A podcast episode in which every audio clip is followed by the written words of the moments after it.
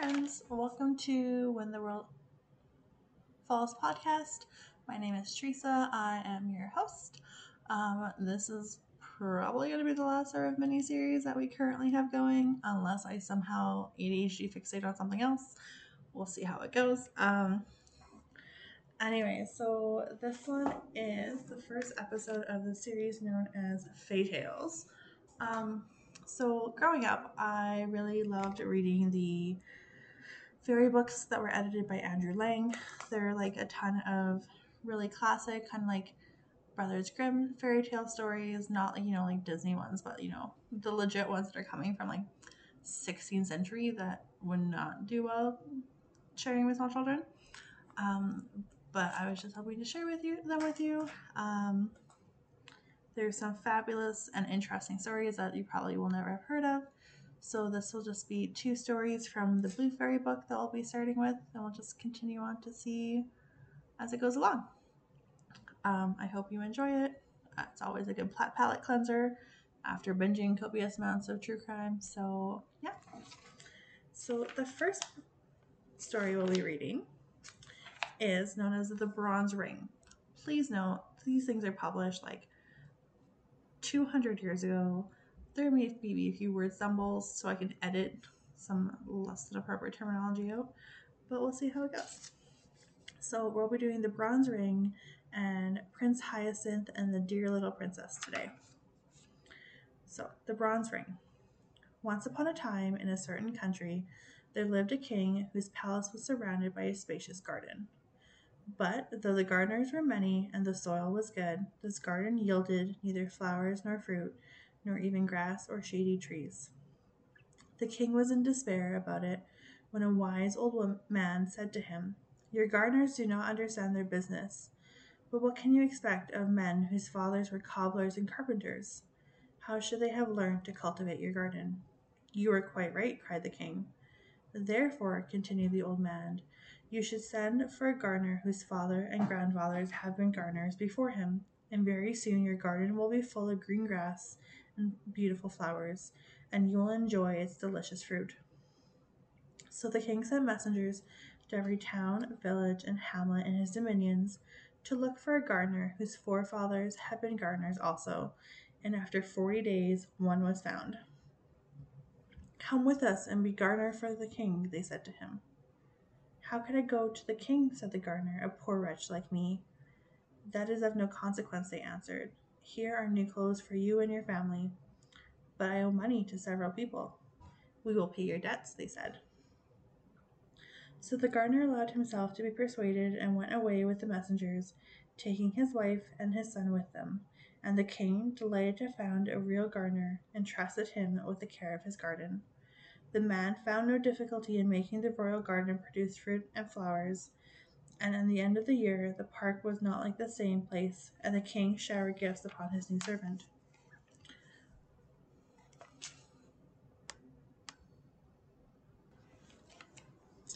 The gardener, as you have heard already, had a son who was very handsome young man, with the most agreeable manners, and every day he carried the best fruit of the garden to the king, and all the prettiest flowers to his daughter.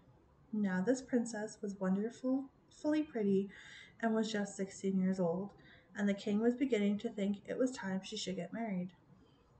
My dear child, he said, you are of an age to take a husband, therefore I am thinking of marrying you to the son of my prime minister. Father, replied the princess, I will never marry the son of the prime minister. Why not? asked the king. Because I love the gardener's son, answered the princess. On hearing this, the king was at first very angry, and then he wept and sighed, and declared that such a husband was not worthy of his daughter. But the young princess was not to be turned from her resolution to marry the gardener's son. Then the king consulted his ministers. This is what you must do, they said. To get rid of the gardener, you must send both suitors to a very distant country, and the one who returns first shall marry your daughter. The king followed this advice, and the minister's son was presented with a splendid horse and a purse full of gold pieces, while the gardener's son had only a lame old horse and a purse full of copper money, and everyone thought he would never come back from his journey. The day before they started, the princess met her lover and said to him, Be brave, and remember always that I love you. Take this purse full of jewels and make the best use you can of them for love of me, and come back quickly and demand my hand.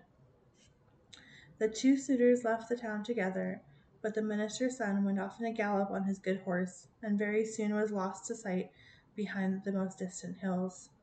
He traveled on some he traveled on for some days and presently reached a fountain beside which an old woman, all in rags, sat upon the stone. Good day to you, young traveler, she said, but the minister's son made no reply. Have pity upon me, traveler, she said again. I am dying of hunger, as you see, and three days have I been here, and no one has given me anything. Let me alone, old witch, cried the young man. I can do nothing for you and so saying he went on his way. That same evening the gardener's son rode up to the fountain upon his lame gray horse. Good day to you, young traveler, said the beggar woman. Good day, good woman, answered he. Young traveler, have pity upon me. Take my purse, good woman, he said, and mount behind me, for your legs cannot be very strong. The old woman did not wait to be asked twice, but mounted behind him, and in this style they reached the chief city of a powerful kingdom. The minister's son was lodged in a grand inn. The gardener's son and the old woman dismounted at an inn for beggars. The next day the gardener's son heard a great noise in the street, and the king's heralds passed, blowing all kinds of instruments and crying, The king our master is old and infirm. He will give a great reward to whoever will cure him and give him back the strength of his youth. Then the old beggar woman said to her benefactor, This is what you must do to obtain the reward which the king promises. Go out of town by the south gate, and there you will find three little dogs of different colors. The first will be white, the second black, and the third red. You must kill them and then burn them separately and gather up the ashes. Put the ashes of each dog in a bag of its own color, then go before the door of the palace and cry out, a celebrated physician has come from Janina in Albania. He alone can cure the king and give him back his strength of his youth. The king's physicians will say, This is an impostor and not a learned man, and they will make all sorts of difficulty, but you will overcome them all at last, and will present yourself before the sick king.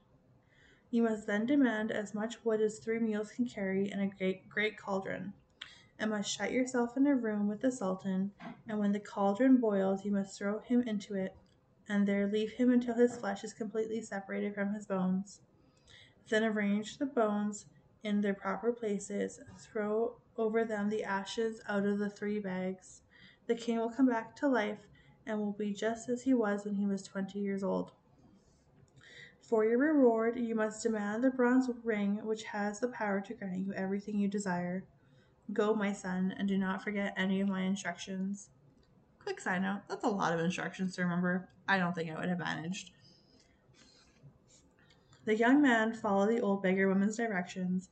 On going out of the town, he found a white, red, and black dogs and killed and burnt them, gathered their ashes into three bags. He then ran to the palace and cried, A celebrated physician has just come from Janina in Albania. He alone can cure the king and give him back the strength of his youth.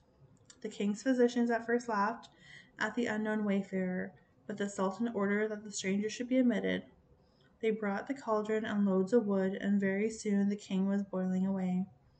Towards midday, the gardener's son arranged the bones in their place, and he had hardly scattered the ashes over them before the old king revived to find himself once more young and hearty. How can I reward you, my benefactor? he cried. Will you take half my treasures? No, said the gardener's son. My daughter's hand? No. Take half my kingdom? No. Give me only the bronze ring, which can instantly grant me anything I wish for. At last, said the king, I set great store by that marvelous ring. Nevertheless, you shall have it. And he gave it to him. The gardener's son went back to say goodbye to the old beggar woman. Then he said to the bronze ring, Prepare a splendid ship in which I may continue my journey.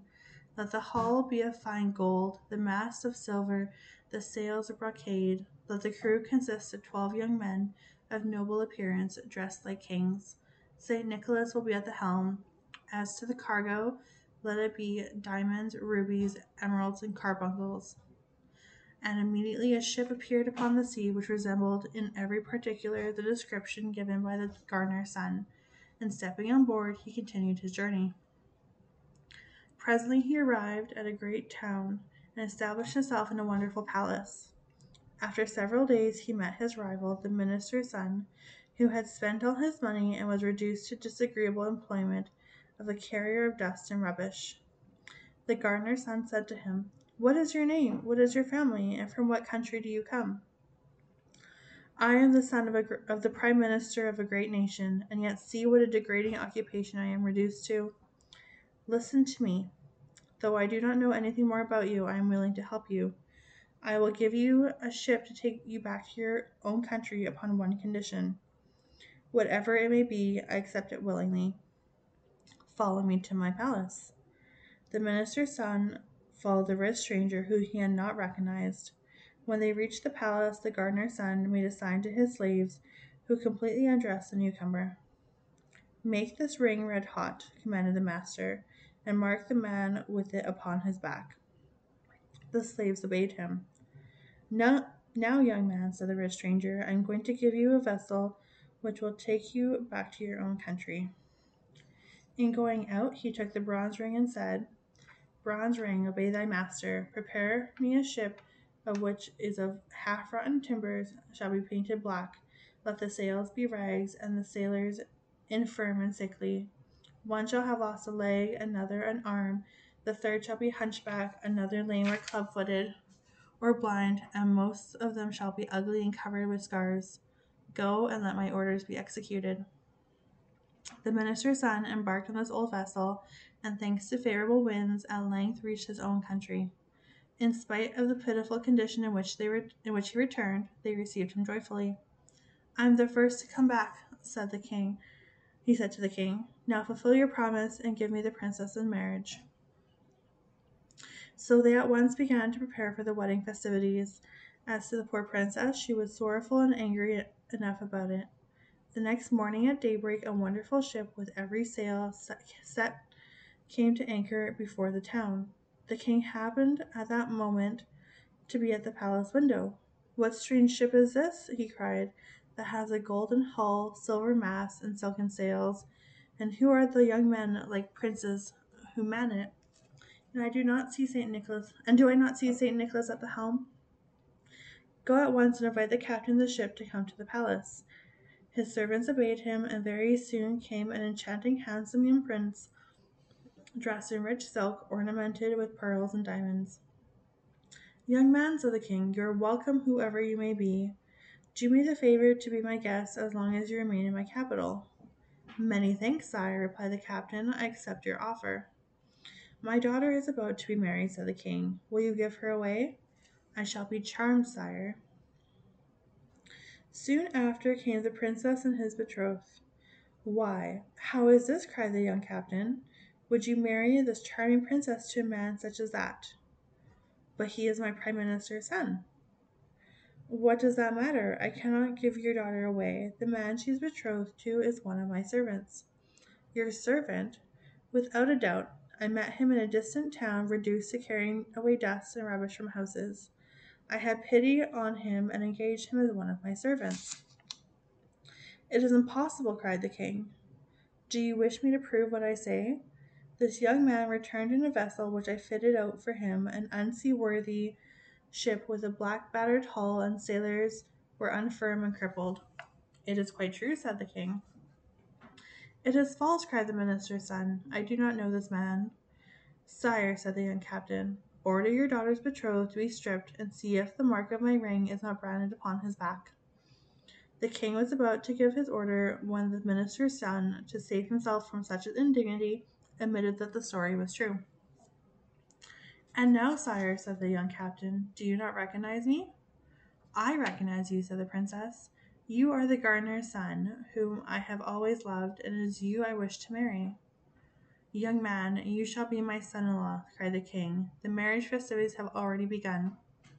So you shall marry my daughter this very day. And so that very day the gardener's son married the beautiful princess.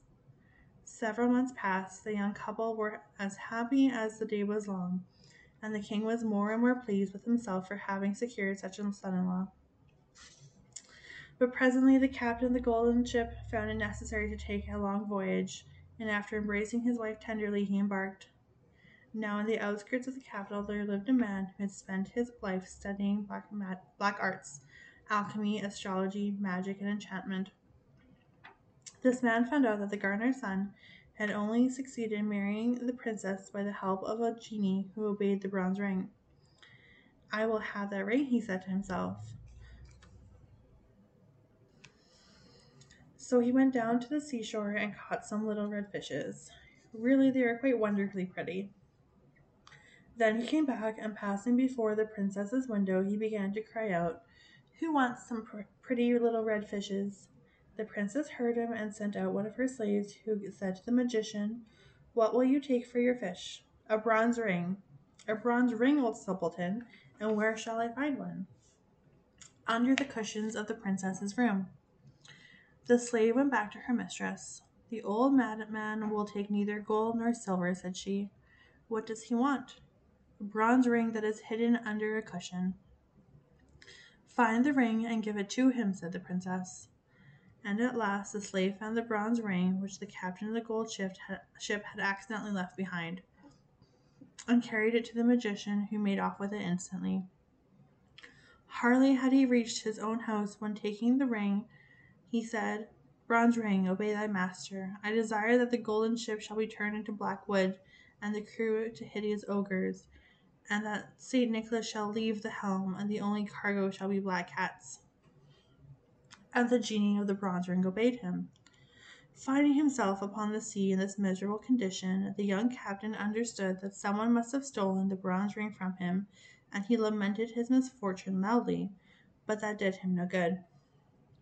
Alas, he said to himself, whoever has taken my ring has probably taken my dear wife also. What good will it be, do me to go back to my own country? And he sailed about the island to island and shore to shore, believing that wherever he went, everyone was laughing at him, and very soon his poverty was so great that he and his crew and the poor black cats had nothing to eat but herbs and roots. After wandering about for a long time, he reached an island inhabited by mice. The captain landed on the shore and began to explore the country. There were mice everywhere, and nothing but mice. Some of the black cats had followed him, and not having been fed for several days, they were fearfully hungry and made a terrible havoc among the mice. Then the queen of the mice held a council. These cats will eat every one of us, she said, if the captain of the ship does not shut the, shut the ferocious animals up. Let us send him a deputation of him from the bravest among us. Several mice offered themselves for this mission and set out to find the young captain. Captain, they said, go away quickly from our island, or we shall perish, every mouse of us. Willingly, said the young captain, upon one condition, that is, that you shall first bring me back a bronze ring which some clever magician has stolen from me. If you do not do this, I will land all my cats upon your island, and you shall be exterminated. The mice withdrew in great dismay. What is to be done? said the queen. How can we find this bronze ring? She held a new council, calling in mice from every corner of the globe but nobody knew where the bronze ring was. Suddenly, three mice arrived from a very distant country. One was blind, the second lame, and the third had her ears cropped. Ho, ho, ho, said the newcomers. We come from a far distant country. Do you know where this bronze ring is which? Do you know where the bronze ring is which the genie obey? Ho, ho, ho, we know. A wicked man has taken possession of it and now he keeps it in his pocket by day and in his mouth by night. Go and take it from him and come back as soon as possible. So the three mice made themselves a boat and set sail to the magician's country.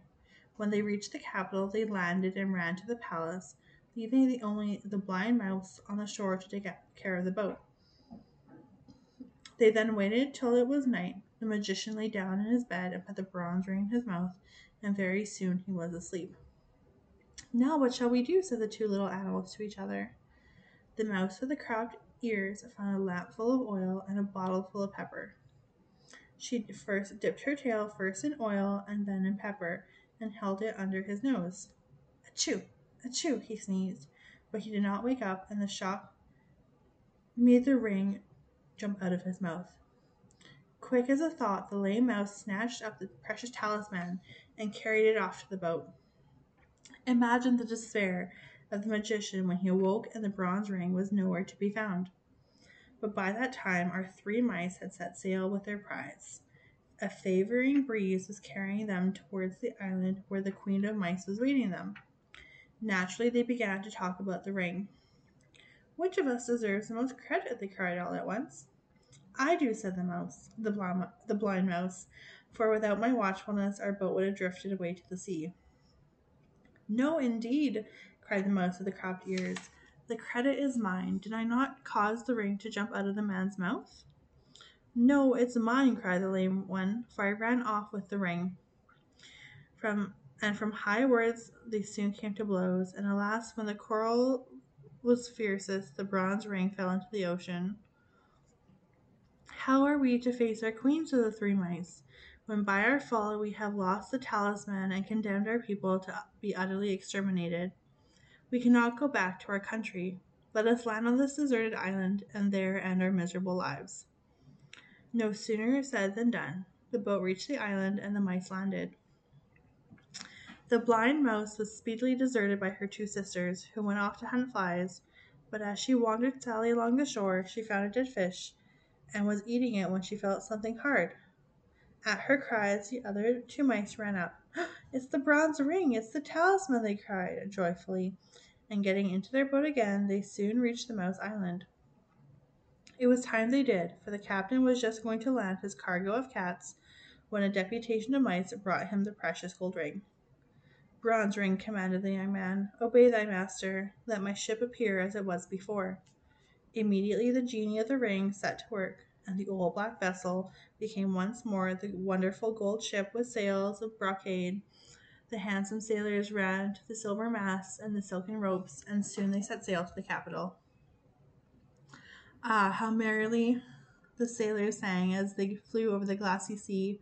At last the port was reached. The captain landed and ran to the palace, where he found the magician asleep. The princess clasped her hand, her husband, in a long embrace. The magician tried to escape, but he was seized and bound with cords. The next day, the magician, tied to the tail of a savage mule loaded with nuts, was broken into as many pieces as there were nuts upon the mule's back. The end. Um, apparently, this one comes from Traditions Populaires de l'Asie by Carnoy and Nicolaides and was published in 19- 1889. Our next one is a little bit shorter. It's about six pages. Um, and it is Prince Hyacinth and the Dear Little Princess. Once upon a time, there lived a king who was deeply in love with a princess, but she could not marry anyone, for she was under an enchantment. So the king set out to seek a fairy and asked what he could do to win the princess's love. The fairy said to him, You know that the princess has a great cat, which she is very fond of. Whoever is clever enough to tread on the cat's tail is the man that she is destined to marry. The king said to himself that this would not be very difficult, and he left the fairy determined to grind the cat's tail to powder rather than not tread on it at all. You may imagine that it was not long before he went to see the princess, and Puss, as usual, marched in before him, arching his back. The king took a long step and quite thought he had the tail underfoot, but the cat turned around so sharply that he only trod on air. And so it went on for eight days, till the king began to think that this a fatal tail must be full of quicksilver. It was never still for a moment. At last, however, he was lucky enough to come upon the puss fast asleep and with his tail conveniently spread out. So the king, without losing a moment, set his foot upon the tail heavily. With one terrific yell, the cat sprang up and instantly changed into a tall man who was fixing his angry eyes upon the king and said, You shall marry the princess because you have been able to break the enchantment, but I will have my revenge. You shall have a son who will never be happy until he finds out that his nose is too long. And if you ever tell anyone what I have just said to you, you shall vanish away instantly, and no one will ever see you or hear you again. Though the king was horribly afraid of the enchanter, he could not help but laugh at his threat. If my son has such a long nose as that, he said to himself, he must always be able to see it or feel it, at least if he is not blind or without hands. But as the enchanter had vanished, he did not waste any more time thinking on it, but went to see the princess, who very soon consented to marrying him. But after all that, they had not been very mar- they had not been married very long when the king died, and the queen had nothing left to care for but her little son, who was called Hyacinth. The little prince had large blue eyes, the prettiest eyes in the world, and a sweet little mouth. But alas, his nose was so enormous that it covered half his face. The queen was inconsolable when she saw this great nose, but her ladies assured her that it was not really as large as it looked, that it was a Roman nose, and you had to only open any history to see that every hero has had a large nose. The queen, who was devoted to her baby, was pleased with what they told her, and she and when she looked at Hyacinth again, his nose certainly did not seem to be quite so large. The prince was brought up with great care, and as soon as he could speak, they told him all sorts of dreadful stories about people who had short noses. No one was allowed to come near him whose nose did not more or less resemble his own, and the courtiers, to get into favor with the queen, took to pulling their baby's nose several times a day to make him grow long. But do what they would, they were nothing in comparison to the prince. When he grew sensible, he learned history. And whenever any great prince or any beautiful princess was spoken of, his teachers took care to tell them that they had long noses. His room was hung with pictures, all of people with very large noses, and the prince grew up so convinced that a long nose was a great beauty that he would not on any account have had his own a single inch shorter. With his 20th birthday past, the queen thought it was time that he should be married, so she commanded that portraits of several, several princesses be brought for him to see, and among the others was a picture of the dear little princess. Now she was the daughter of a great king, and would some day possess several kingdoms herself. But Prince Hyacinth had not thought to spare of any sort. He was so stru- much struck with her beauty. The princess, whom she thought was quite charming, had, however, a little saucy nose, which in her face was the prettiest thing possible, but it was cause for great embarrassment to the courtiers, courtiers, who had got into such a habit of laughing at little noses that they sometimes found themselves laughing at hers before they had time to think. But this did not do at all before the prince, who quite failed to see the joke and actually banished two of his courtiers for who dared to mention disrespectfully the dear little princess's tiny nose. The others, taking warning from this, learned to think twice before they spoke, and one even went so far as to tell the prince that though it was quite true that no man could be worthy could be worth anything unless he had a long nose, still a woman's beauty was a different thing. And he knew a learned man who understood Greek and had read some of the old manuscripts that the beautiful Cleopatra herself had a tilt, tip tilted nose. The prince made him a splendid present as a reward for this good news, and at once sent the ambassadors to ask the dear little princess in marriage. The king, her father, gave his consent, and Prince Hyacinth, who in his anxiety to see the princess had gone three leagues to meet her, was just advancing to kiss her hand when, to the horror of all who stood by, the enchanter appeared as suddenly as a flash of lightning and snatched up the dear little princess, whirled her, whirling her away out of their sight. The prince was left quite inconsolable and declared that nothing should induce him to go back to his kingdom until he found her again, and refusing to allow any of his courtiers to follow him, he mounted his horse and rode sadly away, letting the animal choose his own path. So it happened that he came presently to a great plain, across which he rode all day long without seeing a single house, and horse and rider were quite terribly hungry when the night fell and the prince caught sight of a light which seemed to shine from a cavern. He rode up to it and saw a little old woman who appeared to be at least a hundred years old. She put on her spectacles, to look at Prince Hyacinth, but it was quite a long time before she could fix them securely because her nose was very short. The prince and the fairy, for that's who she was, had no sooner looked at one another when they burst into fits of laughter and cried at the same moment, Oh, what a funny nose! Not so funny as your own, said Prince Hyacinth to the fairy. But, madame, I beg you to leave the consideration of our noses, such as they were, and to be good enough to give me something to eat, for I am starving, and so is my poor horse. With all my heart, said the fairy, though your nose is ridic- as so ridiculous, you are, nevertheless, the son of my best friend. I loved your father as though he had been my own brother. Now he had a very handsome nose. And pray, what does mine lack? said the prince. Oh, it doesn't lack anything, replied the fairy. On the contrary, it's only too much of it. But never mind, one may be very worthy one may be a very worthy man, though his nose is too long. I was telling you I was your father's best friend.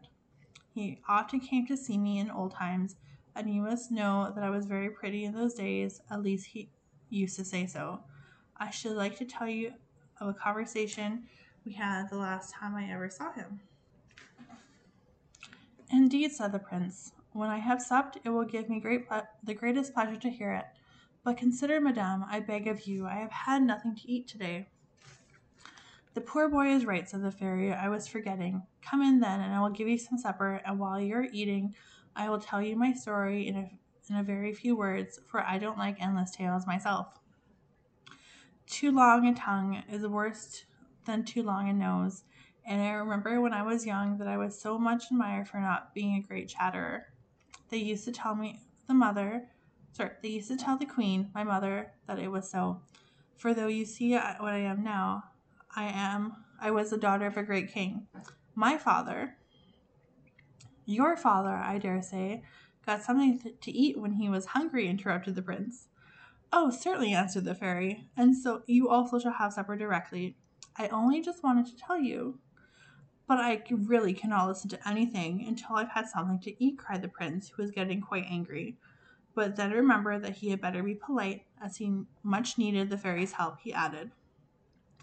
I know that in pleasure of listening to you, I should quite forget my own hunger, but my horse who cannot hear you must really be fed. The fairy was very much flattered by this compliment, and said, calling to her servants, You shall not wait another minute. You are so polite, and in spite of the enormous size of your nose, you are really quite agreeable. Plague take the old lady. How does she go on? How she does go on about my nose, said the prince to himself. One would almost think that mine had taken all the extra length that hers lacks. If I were not so hungry, I would soon have done with this chatterpie who thinks she talks very little. How stupid people are to not see their own faults. That comes of being a princess. She has been spoiled by flatterers who have made her believe that she's quite a moderate talker. While the servants were putting the supper on the table, and the prince was very much amused to hear the fairy, who asked them a thousand questions simply for pleasure of hearing herself speak. Especially he noticed one maid who, no matter what was being said, always contrived to praise her mistress's wisdom. Well, he thought as he ate his supper, I'm very glad I came here. This just shows me how sensible I've been in never listening to flatterers. People of that sort praise us to our face without shame and hide our faults or change them into virtues. For my part, I will never be taken in by them. I know my own defects, I hope. Poor Prince Hyacinth. He really believed what he said and had an, an idea that people who had praised his nose were laughing at him, just as the fairy's maid was laughing at her. For the prince had been had seen her laugh slyly when she could do so without the fairy noticing her. However, he said nothing, and presently his hunger began to be appeased. The fairy said, My dear prince, might I beg you to move a little more that way, for your nose casts such a shadow I really cannot see what I have on my plate. Ah, thank you. Now let us speak of your father. When I went to his court, he was only a little boy, but that is forty years ago, and I have been in this desolated place ever since. Tell me, what goes on nowadays? Are the ladies as fond of amusement as ever? In my time, one saw them at parties, theaters, balls, and promenades every day. Dear me, what a long nose you have! I really cannot get used to it. Really, madame, said the prince, I wish you would leave off mentioning my nose. It cannot matter to you what it is like. I am quite satisfied with it and have no wish to have it shorter. One must take what it is take what it is given. Now you are angry with me, my poor Hyacinth, said the fairy, and I assure you that I didn't mean to vex you. On contrary, I wish to do you a service. However, though I really cannot help your nose being a shock to me, I will try not to say anything about it. I will even try to think that you have an ordinary nose. To tell you the truth, it would make three reasonable ones. The prince, who was no longer hungry, grew so impatient at the fairy's continual remarks about his nose that at last he threw himself upon the horse and rode away hastily. But wherever he came in his journey, he thought the people were mad, for they all talked of his nose, and yet he could not bring himself to admit that it was too long, for he had been used all his life to hear it called handsome. The old fairy, who wished to make him happy, at last hit upon a plan. She shut the dear little princess up in a palace of crystal and put this palace down where the prince could not fail to find it. His joy at seeing the princess again was extreme, and he set to work with all his might to try and break her prison, but in spite of all his efforts, he failed utterly. In despair, he thought at least he would try to get near enough to speak to the dear little princess, who, on her part, stretched out her hand so he might kiss it. But turn which way he might, he could never raise it to his lips, for his long nose always prevented it. For the first time, he realized how long it really was and exclaimed, Well, it must be admitted that my nose is too long. In an instant, the crystal prison flew into a thousand splinters. And uh, the old fairy, taking the little dear princess by the hand, said to the prince, Now say if you are not very much obliged to me. Much good it was for me to talk to you about your nose. You would never have found out how extraordinary it was if it hadn't hindered you from doing what you wanted to do. You see how self love keeps us from knowing our own defects of mind and body. Our reason tries in vain to show them to us. We refuse to see them until we find them in the way of our interest.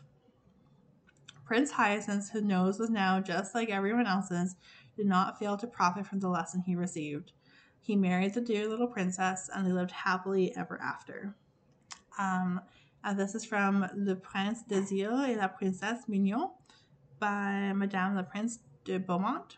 Um, I, I feel like there's some like holes in here though, because like when did the fairy get the princess from the enchanter? But like it's kind of entertaining. Anyways, um, this is when the World Falls podcast with Teresa. And I hope you enjoyed our lovely, super ancient and classic fairy tales. And I look forward to seeing you guys next week.